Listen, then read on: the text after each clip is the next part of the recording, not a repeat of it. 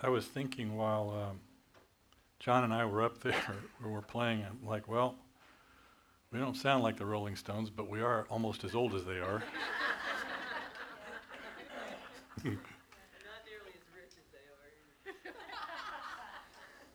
I hear that.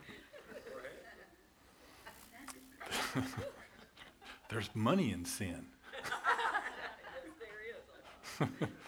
no, rock music is not a sin. Don't go there. Um, before I get into this, and I think we actually are going to go to Revelation today, but I did want to ask did anybody uh, employ the sword of the Spirit like we talked about last week this week? Yeah? Good results? Yeah? Anybody want to share a story? Don't have to, but if you do. Okay. We'll talk to those folks that raise their hand if you want to know more. Um, all right. oh, you know what? I don't have a little. Where that went to.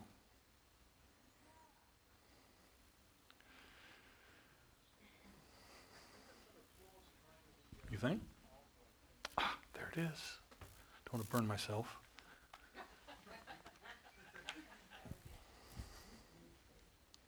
All right.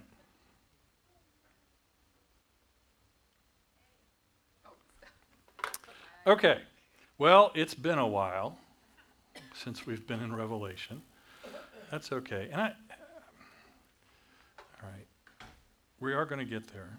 But God impressed this scripture upon me, and I just want to read this because I think it, it kind of has something to do with this. This is from 2 Timothy.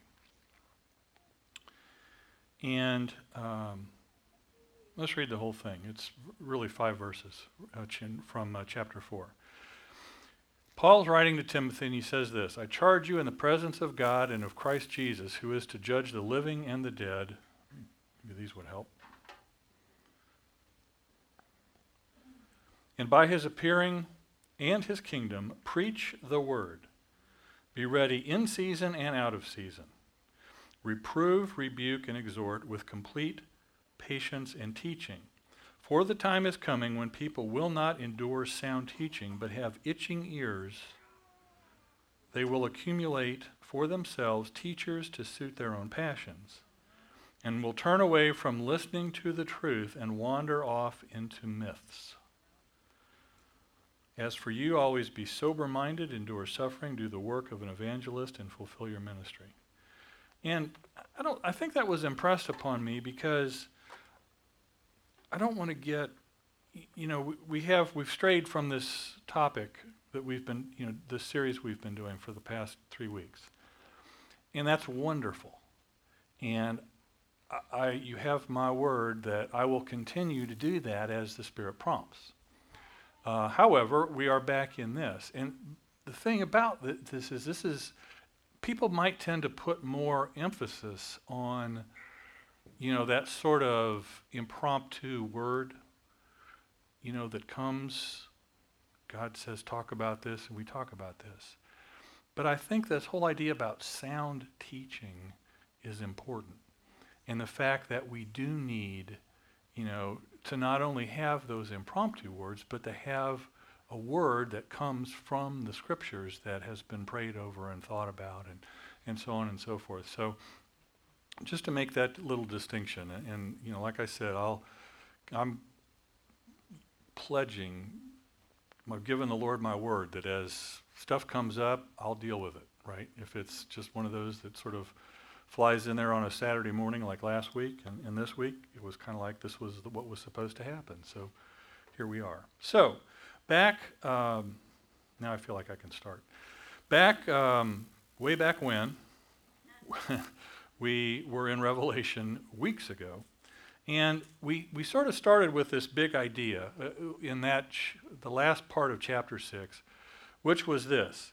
You know, the martyr's cry of how long, you know, how long is this going to go on, was answered with the two words um, in the English language that we think are almost as bad as no. And those are not yet. Right? God says, wait. Not yet. We hate that, right? We hate that as Christians. We want it to happen now. We almost think that if a prayer is not answered yes, then it's not an answered prayer. Well, that's just not true. God can answer prayers yes, no, and not yet. Not yet. So that's part that's part of it. And the insights we took out of this particular passage were uh, this first one. It's unfortunate, but Christianity and suffering go to, together like dessert and calories. You know, I've always I've heard people pray, well, you know, pray the calories out of this, or we're on vacation, the calories don't count. Um, what you can do whatever that works for you, that's fine. But if when it comes to Christianity and suffering, that's just part of the game, right? That's just part of it. So we have to uh, acknowledge that. Second thing is, is almost as bad. Um, God's timing is not our timing. Get over it. Get used to it. Deal with it. Whatever you want to say there, but just understand that you know it goes back to that waiting thing, right? We have to wait on when God is ready to do something. And then finally, um, God's the one that gets the last word, not us. It's His job to judge, not ours. And so we have to let him do that. And it's best for us and for all parties involved if we will take ourselves out of that game. Leave the judging to the judge and um, stop doing it. There are so many, you know, so many factors that influence things uh, in, in our lives and other people's lives we have no way of knowing what they all are. And so we really have to sort of give grace in those circumstances because we just don't know. We just don't know what's going on in someone else's life that's made them act the way they're acting on a particular day. Right? Just like sometimes we act poorly for a variety of reasons, right? And hopefully people give us grace too. All right, so now let's sort of uh, let's talk a little bit about um, chapter 7. So, have you ever been uh, in the mountains hiking? And so you're hiking along and you think you're, you know, you've just about gotten to the crest and, and oh, it feels so good. And you get to the top and then you notice that there's a higher crest that's about a half mile away. Whoa.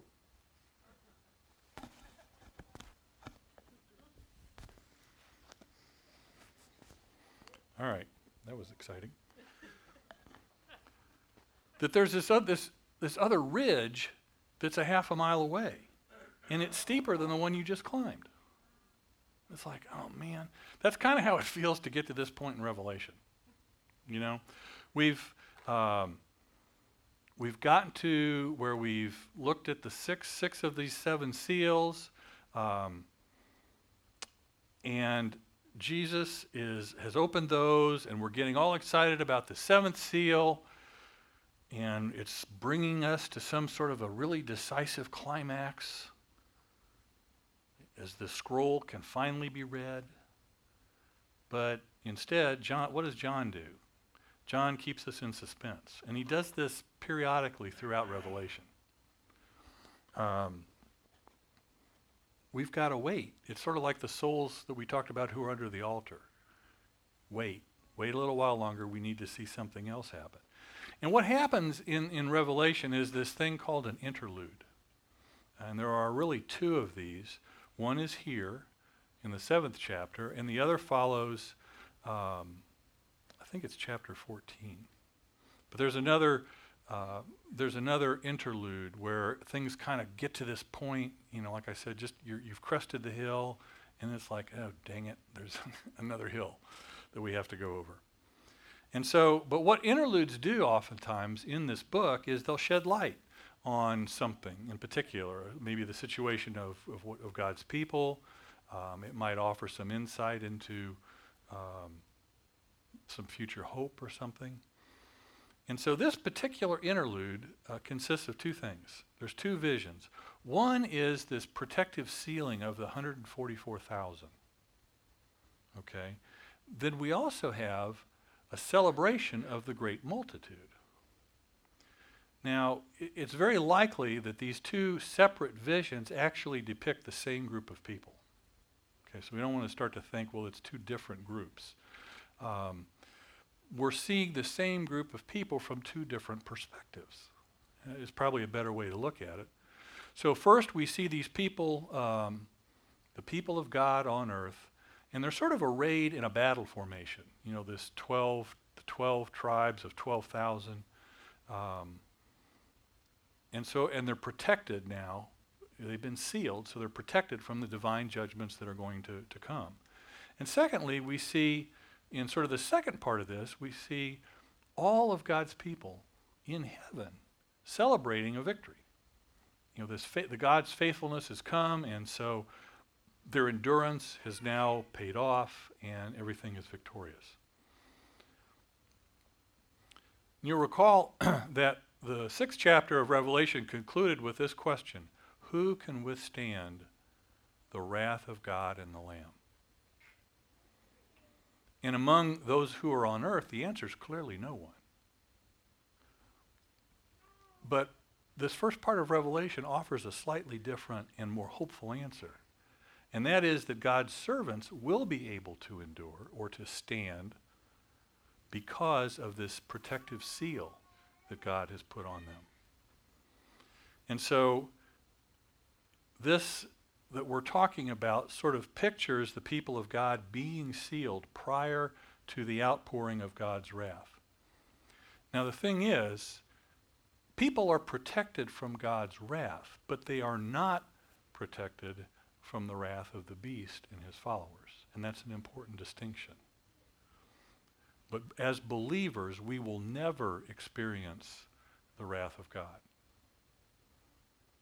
However, that, as we've said many times, that doesn't mean there's no suffering, that there's no, there are no issues, there are no problems. Uh, there's still going to be persecution and possibly even death at the hands of evil forces.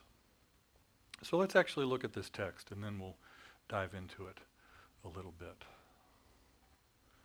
All right. So this is Revelation chapter 7, verses 1 through 8. And it says, After this I saw four angels standing at the four corners of the earth, holding back the four winds of the earth to prevent any wind from blowing on the land or on the sea or on any tree. Then I saw another angel coming up from the east, having the seal of the living God.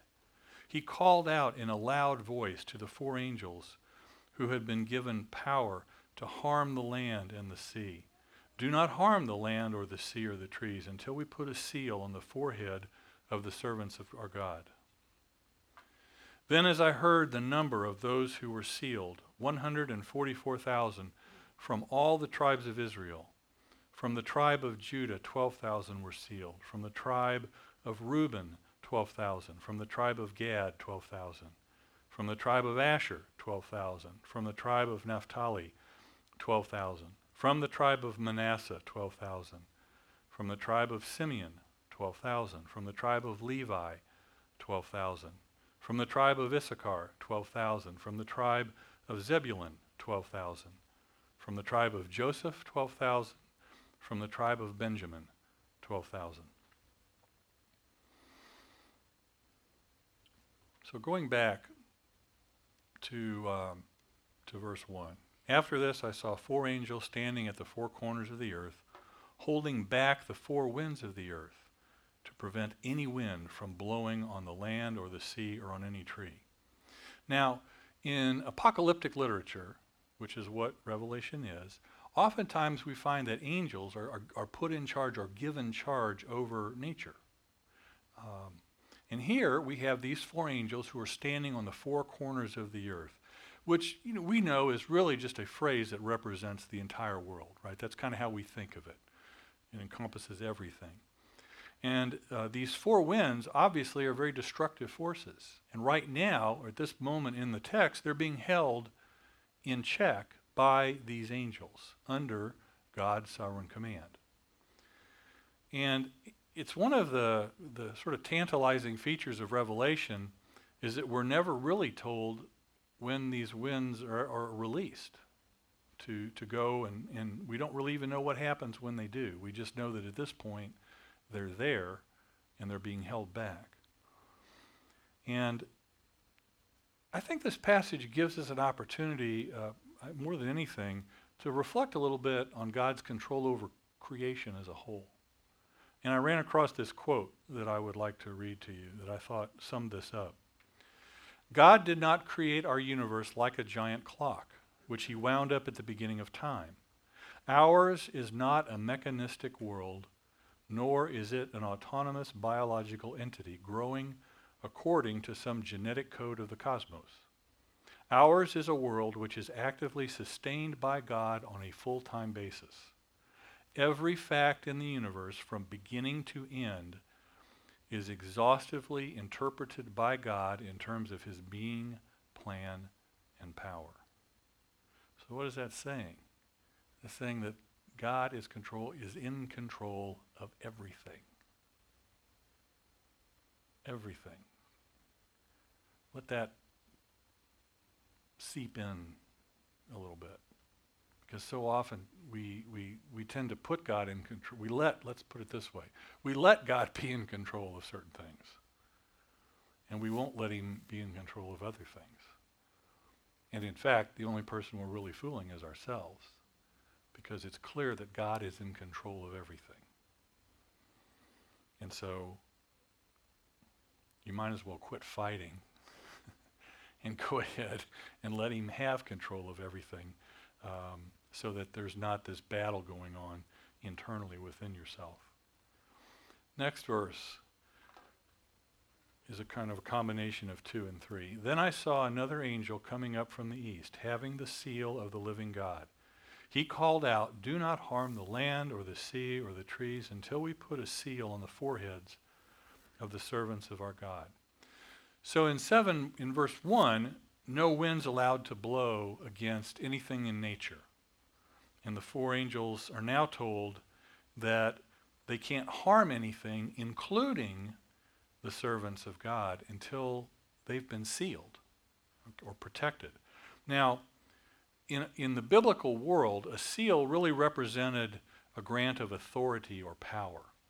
Okay, so I think we've talked about the fact that letters, you know, were sealed, usually with wax, and then something was pressed into the wax, which was the, the symbol or uh, coat of arms or whatever you want to call it that was of that individual who was sending the letter.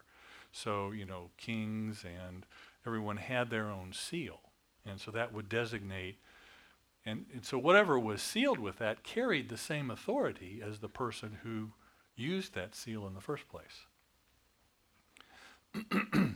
now, this the idea of sealing the people on the forehead um, well, in antiquity, that's where slaves were marked. They were, they were sealed. There was some mark put on their forehead. Uh, and it indicated ownership or protection um, for the slave, but in this case, it's the ownership and protection of the servants of God. And that's what this seal is saying. And the primary Old Testament background for this is in the book of Ezekiel in chapter 9. And that shows God commissioning executioners to go and destroy everyone in the city of Jerusalem. But he, first, he commands another angel to go throughout the city of Jerusalem and put a mark on the foreheads of those who grieve and lament over all the detestable things that are done in it. So, of those who are faithful, who are seeing the, you know, all of these terrible things that are happening in Jerusalem that God is going to do away with, there were some that saw the wrong that was being done, and it broke their heart. And so they're grieving for this. And those are the people that God is going to go in and make sure that no harm happens to them. And so they're marked for protection in order that the apostates, the one who've fallen away from the faith in Jerusalem, can be destroyed. And so um, the mark on the forehead is really a symbol of, of man being restored in fellowship to God. Now, the interesting thing that uh, I found in, in, in looking into this is that the protective mark that's mentioned in Ezekiel 9 is literally, it's either tav or taw, but whichever way you pronounce it, it's the last letter of the Hebrew alphabet. Okay. Now, I'm, I've got to be full disclosure. I found this in numerous commentaries. Um, but I could never find out why they were so certain of this. Okay? Um, I looked at Hebrew lexicons. I, I did as much research as I had material for. And I never could actually come to a source for this, it, other than the fact that the commentaries I use are by fairly well noted scholars, and they all seem to kind of agree on this. So I just offer that, um, you know, like I said, without, I can't tell you where it says this, you were curious. Um, what I did find really interesting, though, is that this particular, as I'm sure all of them have, but this Hebrew letter has changed over time. You know, we talk about the fact that language changes over time. Well, in some cases, the alphabet has changed.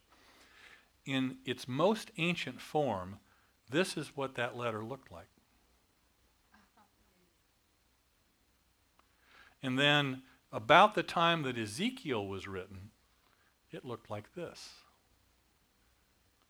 And now, it looks like this. So it's changed a lot. Why that is, uh, you know, I don't know. But as I know some of you noticed, at least in Ezekiel's time, the first two look a lot like a cross. Well, that was not lost on the early church. They knew that. And so the early church really saw this as sort of a quasi prophetic reference to the sign of the cross used by Christians, that these believers were being marked with a cross. Now, may have been the Hebrew letter ta, but nonetheless, it certainly looked like a cross. And so you have this idea of the seal of God standing in stark contrast to the mark of the beast you know, that we, that's talked about later on in Revelation. Uh, one is clearly sealed for condemnation and the other for salvation. Um, now, the thing is, and we talked about this a minute ago, this seal doesn't exempt anybody from physical persecution. It doesn't exempt us from suffering. But it does protect the believers from spiritual defeat and it enables them to remain loyal to Jesus in the midst of all that's happening.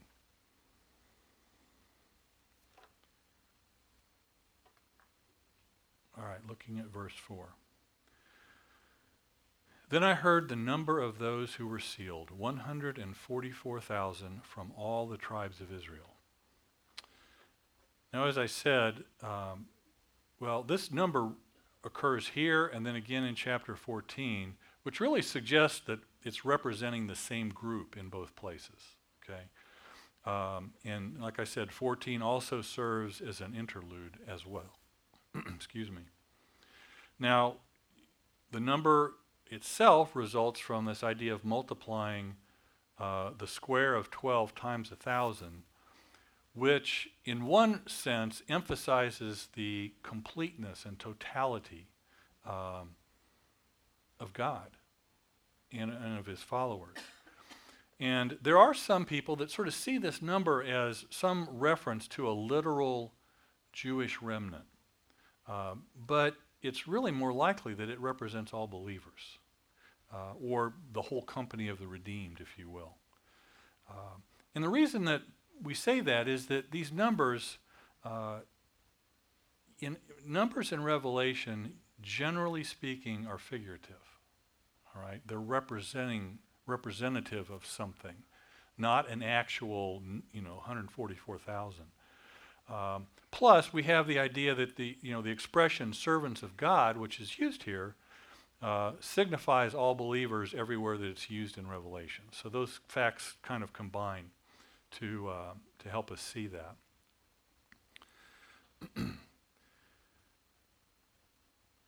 and so, another interesting thing that happens here is that as we saw in, in, in verse 5, when, remember when we talked about how Jesus heard the lion and saw the lamb? Well, right now, he hears the number, 144,000, that's broken down into the 12 tribes. But as we're going to see next week, um, when he looks, what he sees is this great uncountable crowd that clearly is greater than 144,000. And so that, once again, strongly suggests it's the same group of people, right? Um, it's just a symbolic representation. Uh, the, you know, the 12 times 12,000 sort of representing the people of God, but actually consisting of, of much larger group than, uh, than just that, and the fact that no one could even count them. They haven't escaped suffering. They've come through it and are now safely on the other side. Um, so it, it's really just a case of John using a lot of, of pretty rich symbolism uh, from Israel's identity to really mark out those who, through Jesus, the Messiah, belong to God and who are part of his renewed and rescued people. So the big idea in this, sort of to take away, is that you know, before God goes to the point of pouring out his wrath on the world, he is going to give his people some measure of spiritual protection.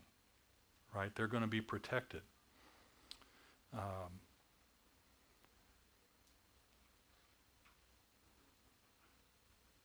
let's see, I'll go there. Okay. So let's talk about this. So, sort of as we look at what does this text mean for us today, right? How do we, you know, what, what, are, we, what are we able to take away from this other than a little more knowledge of what the book of Revelation means, right? And, and a little bit better interpretation of it. Well, the first point is this that, you know, that on earth we are engaged in a spiritual battle. Anybody refute that? No? We're about two months shy of um, December 7th, which, as you know, is the anniversary of the attack on Pearl Harbor. Now, when that happened, uh, was a Sunday, and there were two waves of Japanese that attacked Pearl Harbor. They came in uh, about two hours apart. I think it was roughly 20, 2,400 servicemen and civilians were killed, and about 1,200 servicemen and civilians were wounded in that attack. There were eight battleships that were sunk or damaged. There were numerous planes that were lost. And it was that day that's, that the U.S. was drawn into World War II. Well, what's significant about that? what's significant about that is that the U.S. was already in a war. They just didn't know it until Pearl Harbor hit. And I think we can draw an analogy with where we are as Christians today. Whether you want to admit it or not, whether you're comfortable talking about a devil and an enemy and, and, and all that, that kind of is is beside the point. The fact is, we're in a war. We just, may, you know, hopefully you do know it, but if you don't, I'm here to tell you. You're in a war. It's not going to get easier. Right? There's a battle to fight. That's one reason why we took last week this idea of, of using the sword of the Spirit is so important because it's one of the weapons we have that we can use to fight in this battle. You know, we have all of these, you know, we've got the defensive weapons too, but uh, chances are that until we really understand that we're in a war, you're not going to engage an offensive weapon. Well, it's time to engage. You know, there, there may be an occasional ceasefire, right? Um, there will be, you know, some downtimes, but the fact is that there's always going to be this battle. And the times that we get sucked in are when, you know, all of a sudden things start kind of rolling along and everything's good, right? And you think, ah, oh, this is great. And it just lulls you into this false sense of security. And then wham, something comes along and we're like, all of a sudden we're surprised. Oh my gosh. Why are we surprised? Is probably a better way to look at it because um, while things may be going okay, the fact that we're in a war zone still hasn't changed. Right? Like I said, there's maybe a ceasefire that allows you some breathing room, but it's still we're still in a still in a fight.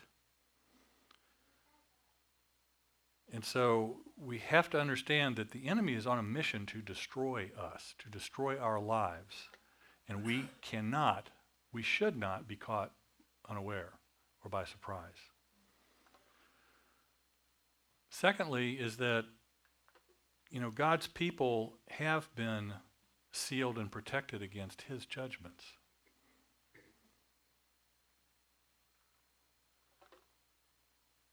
Now, God promises to bring judgment on, on our wicked world, and that includes allowing some of these forces of evil to go ahead and carry out their mission. But, you know, as I've shown you, there's a clear distinction between God's wrath and the wrath of Satan. There's a difference between human persecution and divine judgment. And I thought was interesting when you look at the Greek word that's used for witness, the actual word is martyros. Care to guess what other word comes from martyros? Martyr. Martyr, exactly, which is someone who gives the ultimate witness. And so when we face persecution, we can we should trust that God's at work preserving our souls while he glorifies himself. And that our suffering is always so that we can be a witness and so that we can actually witness it ourselves. And then, third,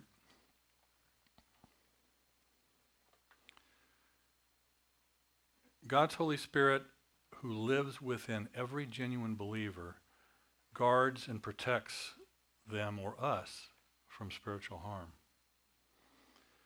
And it tells us in Ephesians that we've been sealed with the Holy Spirit.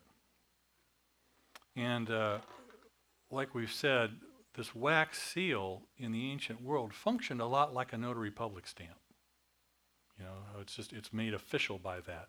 It was proof that a legal transaction had taken place, just like a contract.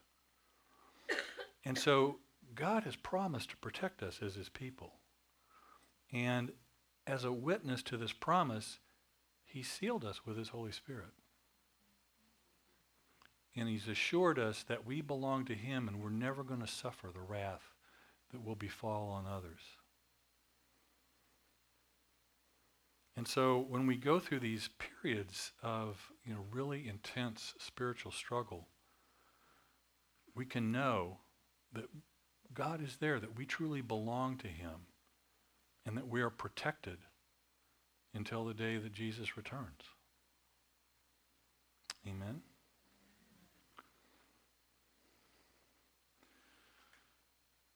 I'll go ahead and ask the worship team to come back up.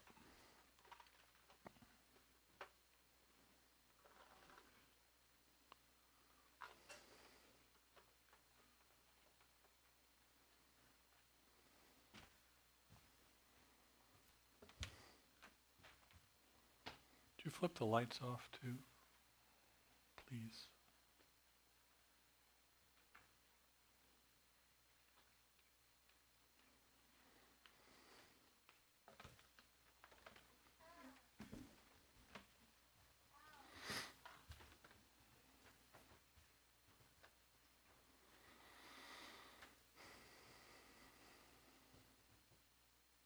Before they begin, I just want to take some time and be still. Scripture tells us that that's when we really know God, is when we're quiet. So we're just going to wait on him, see what he might want to do today.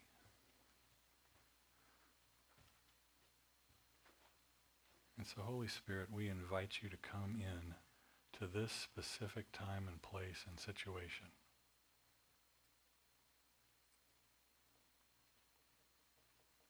I pray that you would guide me and all of those here into exactly what it is you would have us do now.